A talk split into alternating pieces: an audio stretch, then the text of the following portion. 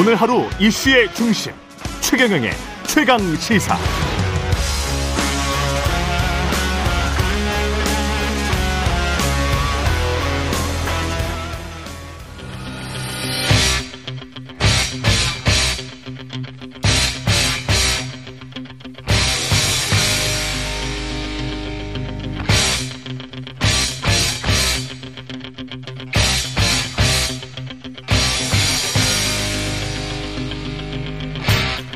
네, 답답한 정치 이슈를 팍팍 때려보는 시간입니다. 정치 펀치 이언주 전 국민의힘 의원과 함께하겠습니다. 안녕하십니까? 네, 안녕하세요. 예, 싱하이밍 주한 중국 대사 발언 파장부터 좀, 그러니까 뭐 미국과 중국 사이에서 미국이 이기고 중국이 질 것이다, 여기에 비탱하는 사람들이 있는데 그렇다면 그건 잘못된 판단이다, 이게 이제 전체 내용이거든요.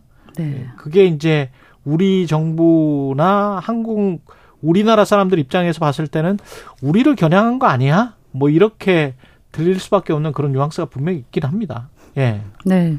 아니, 근데 이 말이 참 대사님 말씀 치고는 굉장히 적나라하세요. 그렇죠. 저도 뭐 이렇게 국회의원 할 때 뭐 주요국 대사들하고 대화도 많이 해보고 했는데 이렇게 얘기 잘 안 하시거든요. 베팅 뭐 이렇게 표현하신 건 맞는지 모르겠어요. 아니 제가 오늘 중국 황구시보 영문판이긴 합니다만은 봤어요.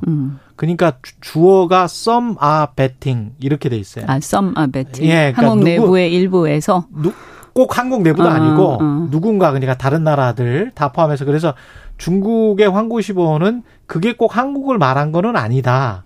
그래서 우리가 외교적으로 말한 것이다, 이렇게 지금 주장을 하고 있는데 우리는 뭐 그렇게 들리는 거죠. 그리고 사실은. 그것도 그렇지만 저는 중국의 지금 이 지금 현재 미중 관계 내지는 세계 질서를 보는 중국의 관점이 이런 건가? 이런 생각이 드는 거예요. 그러면서 굉장히 죄송한 얘기지만 상당히 성숙하지 못한 느낌? 그래도 중국이 큰 나라라고 스스로 얘기하는데 어쨌든 대외 관계 아닙니까? 우리나라도 그렇죠. 대외 관계죠. 네. 그렇잖아요. 말을 조심해야지. 네. 그런데 이렇게 얘기한다는 것은 이게 지금 중국은요.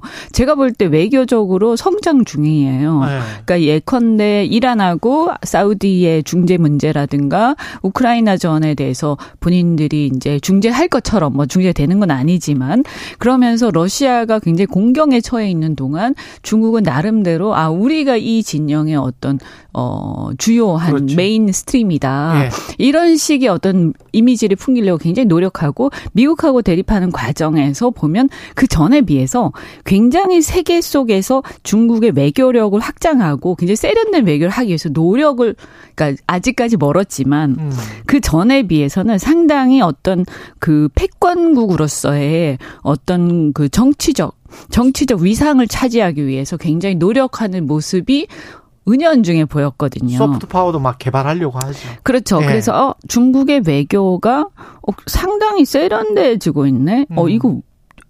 이거 장난 아니네. 어떻게 보면 우리 입장에서 보면 예의주시해야 되는 중국의 움직임이죠. 분명히 중국이 그렇게 변해가고는 있어요. 근데 이런 와중에 대사가 한 이 발언을 보면 역시 아직까지 중국의 거칠다. 거칠죠. 그리고 이 문제를 베팅이라는 문제로 이해를 하고 우리 주변, 그러니까 자신들의 주변국에 대해서 베팅해라. 우리한테 할 거야, 미국한테 할 거야. 물론 속으로 그렇게 생각할 수도 있고 미국도 그렇게 생각하겠죠, 실제로는. 그렇죠. 그렇지만 그거를 대사가 우리나라에서 직접적으로 얘기한다. 이것은 매우 거칠고 촌스럽고 수준 저열하다고 저는 생각이 돼요. 우리 중국 대사의 발언은 분명히 이제 한국민들의 감정을 좀 건드리는 측면이 강했는데 우리의 반응이나 대응은 어떻게 보세요? 저는 민주당은, 그 순간에 그래도 한마디는 그렇다고 너무 이렇게 또 분위기 싸해지는 얘기까지는 아니더라도 외교는 그렇게 하는 건 아니잖아요.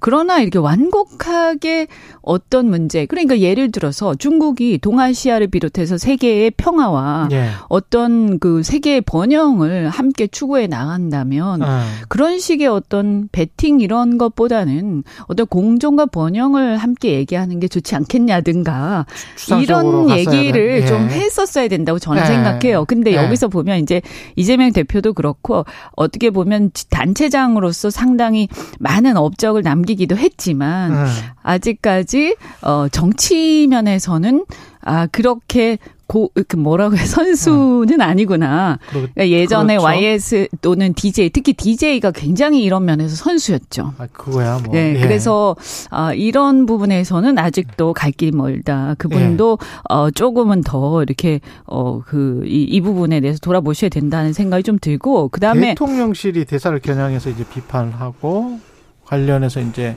집권 여당 같은 경우도 거의 어제 뭐 국회에서 성토대가 된 것 같은데 그런 분위기가 사실은 그러니까 저는 그것도 문제가 있다.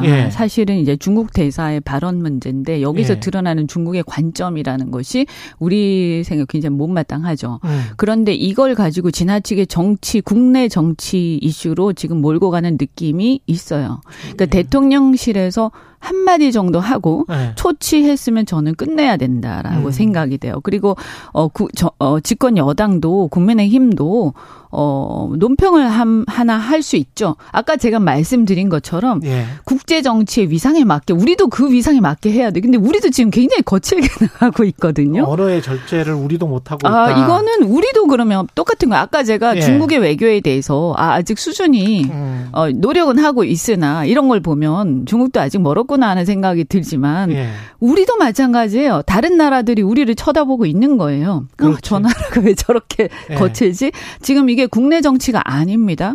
국제 정치거든요. 그렇죠. 중국도 보고 있는 거. 이게 다 보도될 거 중국 내에서. 당장 우리를 적대국으로 만들면 그걸 감당할 수 있겠느냐라고 황구시보가 아까 말씀드린 황구시보 그렇게 이야기를 했거든요. 그러니까요. 그러면 이걸 중국 국민들도 보고 있는 거예요. 근데 우리 국민들이 중국에 대해서 여러 가지 감정을 가질 수는 있지만 여당이 그냥 논평으로 점잖게 한마디 하는 게 아니라 막 거칠게 무슨 성토대 하듯이 하면 이 일을 어쩌자는 거냐. 그리고 저는 사실은 왜 이렇게까지 여야 관계가 왔을까. 정말 이 착잡한 마음이에요. 그러니까 뭐냐면 사실 외교는 약간의 온도 차이라든가 조금의 친소관계는 다를 수 있어요. 예를 들어서 중국에 대한 인식이나 관점이 여당에 비해서 야당이 조금 더 우호적이라는 이럴 수는 있지만 큰 틀은 국가 전략은 같은 거 아닙니까? 그렇죠. 공식적인 거죠. 공식적인 한미 동맹 그리고 미국에 대해서는 동맹국 관계고 그렇죠. 일본이나 중국에 대해서는 주변 나라로서 설린 우호 관계잖아요. 그러면서 그럼에도 불구하고 전략적으로 중국의 어떤 부상과 이게 전체주의적 성향 때문에 우리가 중국을 견제하면서 가끔 한마디씩 하는 정도. 이렇게 우리가 생각하고. 근데 경제는 가능하면 우리 입장에서 미국이 뭐라고 하든 우리 국민들의 이익과 어떤 민생을 위해서 경제를 위해서 우리가 중국하고는 돈 벌 거는 충분히 벌 수 있어야 된다. 그럼 우리가 그 기회를 놓치지는 말아야 된다. 이런 걸 속으로 다 생각하잖아요. 그렇죠. 그러면 이런 것들에 대해서 이게 굉장히 아주 그 살얼음판을 걷는 외교잖아요. 그러면 사실은 야당하고 여당하고 대통령실하고 약간 저는 역할 분담이 충분히 가능한 지점 아니냐. 이럴 때 역할 분담이 필요한 거거든요. 과거에 이제, 동구권, 그러니까 냉전 시대에 동구권에 대한 입장을 가지고 독일이 사회당과 그 다음에 기민당이 서로 역할 분담을 했었어요. 그래서 내부에서는 같이 조율해 가면서 역할 분담을 했었죠. 그래서 사회당은 동구권하고 좀 더 가까우니까. 그래서 사회당이 그런 어떤 뭐랄까요 좀 이렇게 그 인도주의적인 또 그리고 우호적인 이런 걸 좀 더 적극적으로 펴는 반면에 이제 기민당 같은 경우는 그 당시 냉전 시대였으니까 그렇죠. 다소 이제 그래도 채찍을 좀 쓴 경향이 있지만 실질적으로는 당근과 채찍을 밖에서 봤을 때 독일이라는 국가가 당근과 채찍을 병행하면서 이것을 둘이서 전략적으로 매우 잘 해왔. 있고 그것이 뭐 국제사회가 냉전 해빙기를 맞으면서 이것이 통일까지 연결된 그렇죠. 거 아닙니까? 예. 왜 우리나라는 그렇게 못하느냐는 거예요. 그 국민들이 바라는 거 아니겠어요? 그렇죠. 그래서 물론 아까 말씀드린 것처럼 민주당이 조금 어설펐던 게 분명히 있어요. 예. 근데 그건 뭐 비판할 수 있다고 저는 생각해요. 예. 하지만 그 정도에서 끝이라는 거지. 왜 이걸 가지고 양당이 그렇게 미친 듯이 싸우고 죽일 듯이 싸우고 그다음에 본질이 어디로 갔느냐. 반중 정서를 이용하거나 또는 반일 정서를 이용하거나 같은 선사 아니에요? 맞습니다. 그래서 저는 예. 지난 정권 때도 사실 네. 반일 정서를 과도하게 이용한 측면이 있죠. 저는 일본에서 굉장히 비판적이고 민주당의 지적이 상당 부분 공감하지만 네. 그렇게 예를 들어서 일반 뭐 밑바닥에서 저작거리에서 국민들이 반일 정서를 거칠게 표현하는 거하고 아주 국정을 책임지는 사람들이 죽창 어쩌고 저쩌고 하는 건 또 다른 문제 아니에요. 네.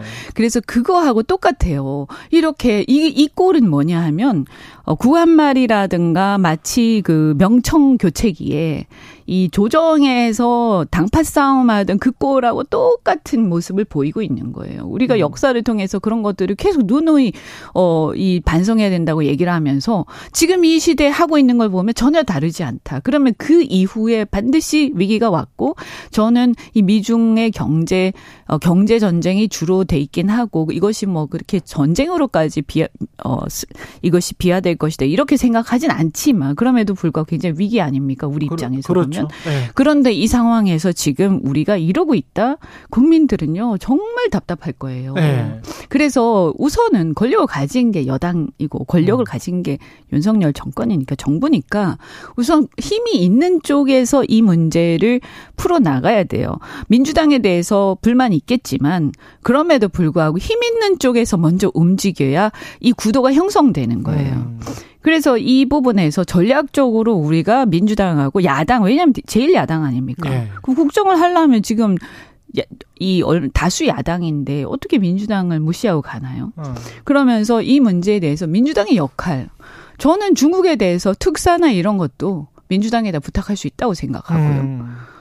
뭐 그렇지 않습니까? 네. 그래서 이런 부분들에 대해서 지금 우리가 중국과 풀어야 될 게 있잖아요. 정치화되고 있거든요. 그렇죠. 경제가. 예. 이 부분에 대해서 어떤 최소한의 공감대를 가지고 국민을 위해서 뭔가 좀 협의하면서 역할 분담을 하는 모습을 보이는 것이 저는 궁극적으로 표를 얻는 길이지 여기서 막 이렇게 반중 정서, 반일 정서를 과도하게 부추기면서 그러면서 여기서 국내적인 어떤 내가 표를 좀 얻겠다. 그렇죠. 예. 근데 그 표는요, 이미 자기 표예요. 그 표는. 그치. 이미 자기 표고, 지금 중요한 것은, 이렇게 좀 그래도 중립적인, 중도적인 국민들한테 어디가 더 미래지향적으로 보이고, 어느 당이 국민들이 볼 때, 아, 우리의 미래를 맡겨도 되겠다. 이렇게 생각할 건지. 속보이는 행태는 좀 안 했으면 좋겠다. 그러니까 이 정도는 이제 다 알아요, 국민들이. 예. 그죠? 예. 그거 뭐 너무 그 열성 지지자, 강성 지지자들한테 둘러싸여서 예. 착각하시면 안 돼요. 예. 후쿠시마 오염수 관련해서는 이제 국회에서 한덕수 총리가 안전이 검증되면 마실 수 있다. 이게 뭐 어민들 마음을 달래줄까요? 안심시켜 줄 수 있을까요? 저는 예. 이 마실 수 있다 없다 이 논쟁 그만했으면 좋겠어. 예. 아니 뭘 마신다 한들 예. 마시면 괜찮나요? 그거 그 사람 문제지. 예. 아니 그리고 그거 국민들 관심 없어요. 한덕수 총리가 마실 수 있는지 없는지에 대해서 관심 없고 예. 어쨌든 방사능이 있잖아요.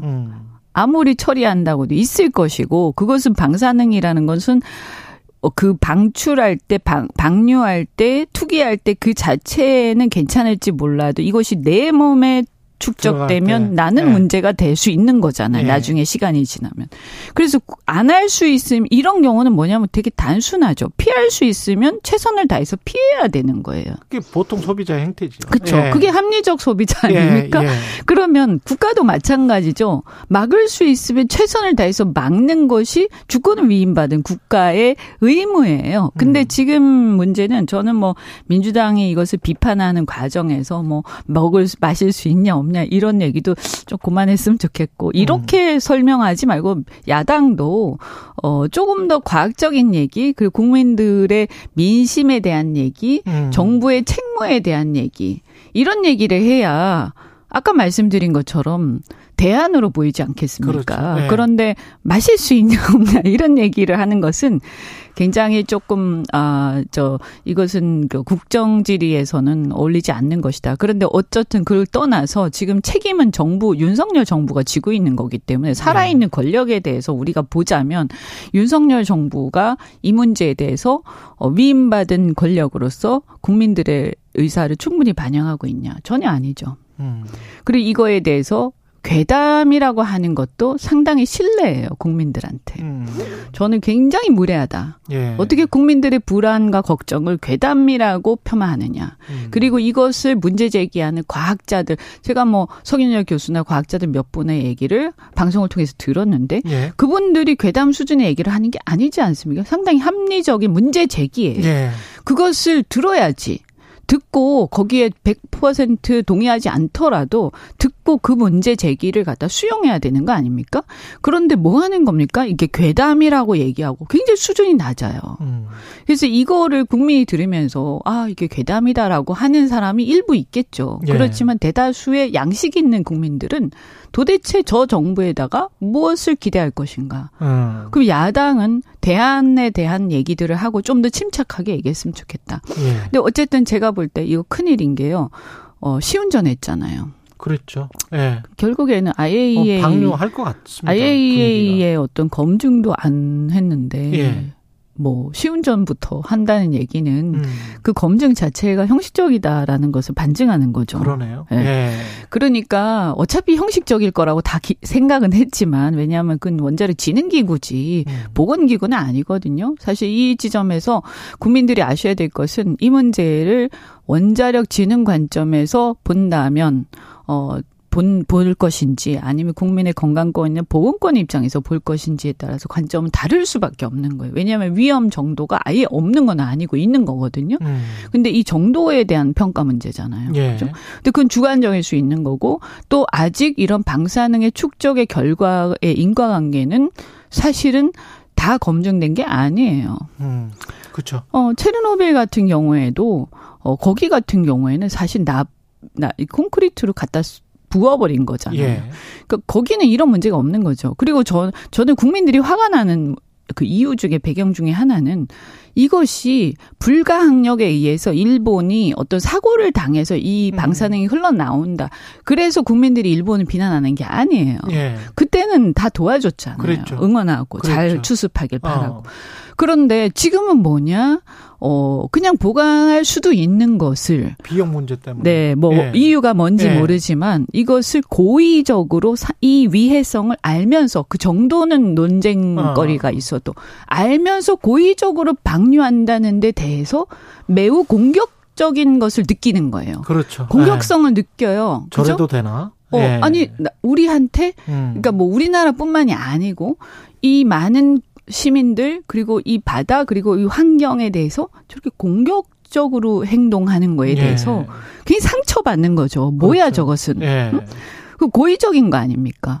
그래서 그리고 저렇게 계속 우리가 놔뒀을 때 앞으로 이런 사고들이 날 때마다 우리는 방류하는 것을 봐야 되나?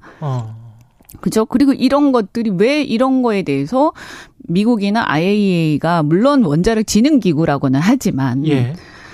그래도 국제사회의 어떤 패권 질서를 아직 갖고 있고 세계 리더인데 어째서 미국이 저런 태도를 보이는가에 대해서 역시 미국은 굉장히 냉정한 나라구나라는 생각을 다시 한번 하면서 그렇죠. 또 상처를 받는 거예요. 그렇죠. 예. 그래서 여기서 저는 이것이 일련의 어떤 과정들, 일본에 대해서 미국이 보여준 태도, 그리고 우리나라 대통령이 일본에 대해서 그동안 보여준 태도가 여기까지 쌓이면서 엄청난 지금 저는 스트레스를 받고 계시다, 국민들이. 예. 이게 어떻게 할 수가 없는 상황인데 우리를 대표한다는 대통령과 국회마저도 오히려 우리를 나무라니 마치 길 잃은 고아가 된 것 같은 그런 느낌을 받는 거예요 국민들이.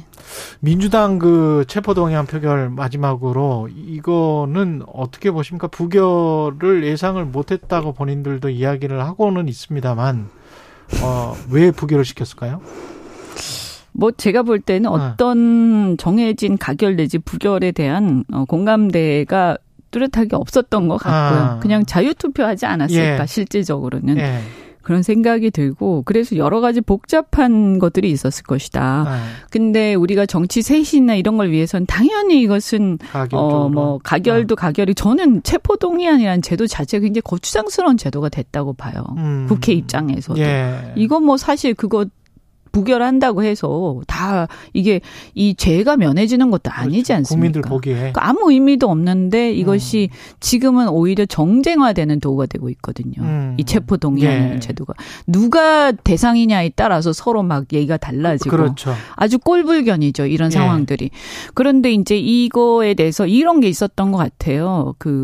그동안 민주당 입장에서는 아마 이렇게 국민들이 봐도 그런 느낌 좀 가질 텐데, 민주당만 계속 너무 괴롭히는 것 같다. 검찰이. 그러니까 이게 수사는 해야 되는데 네. 이 언론 플레이에 나오는 건 다 민주당이잖아요. 네. 그리고 어쨌든 뭐 이것은 당연한 거라고 생각은 되지만 어쨌든 국민의힘의 주류들에 대해서 네. 또는 국민의힘에 대해서 우리 국민들이 그다지 정치 혁신적이고 개혁적이라고 아무도 생각하지 않거든요. 어차피 둘 다 혁신이 필요하다. 네. 그리고 이 문제 예를 들어서 전당대회 문제 국민의힘은 안 그랬다라고 누가 생각하겠습니까? 그런데 이런 부분들이 미래지향적이고 서로가 우리 이거 개혁하자. 그럼 국민의힘은 이런 거 개혁 안 합니까? 말이 안 되죠. 다 아는데. 응? 그러니까 이런 문제들에 대해서 국민들이 고깝게 보는 시선도 있는 거예요. 민주당을 욕하면서도. 그죠?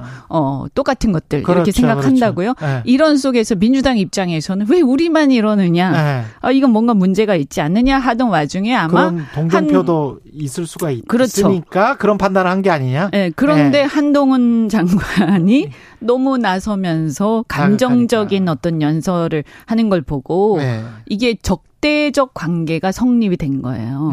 그러니까 일종의 검찰당과 민주당의 대결이 된 거예요. 검찰당과 민주당의 대결이 돼버린 거예요. 그 순간에. 네. 그러면서 의원들이 그쪽으로 이렇게 쏠려버린 것이죠. 네. 프레임이 그렇게 된 네. 것이다. 그래서 저는 조언을 드리자면 한동훈 장관이 네. 좀 이런 일에 대수 있으면 안 나서길 바란다. 그리고 조금 오히려 톤 검찰당이 다운, 돼버린다. 톤다운 네. 하시라. 톤다운. 너무 감정적으로 보인다. 밖에서 봤을 때. 정치는 안 하셨으면 좋겠다. 정치를 안 하셨으면 좋겠다. 네, 정치적으로 행동하지 말았으면 좋겠다. 예. 이게 도움이 안 된다. 정의를 세우는데. 국민의힘에게도 도움이 안 될 수 있다. 안 된다고 저는 봅니다. 예. 이렇게 하는 거 장기적으로 예. 굉장히 나쁜 프레임이 보수 정당에 씌워질 거예요. 알겠습니다. 네. 이언주 전 국민의힘 의원이었습니다. 고맙습니다. 네, 고맙습니다.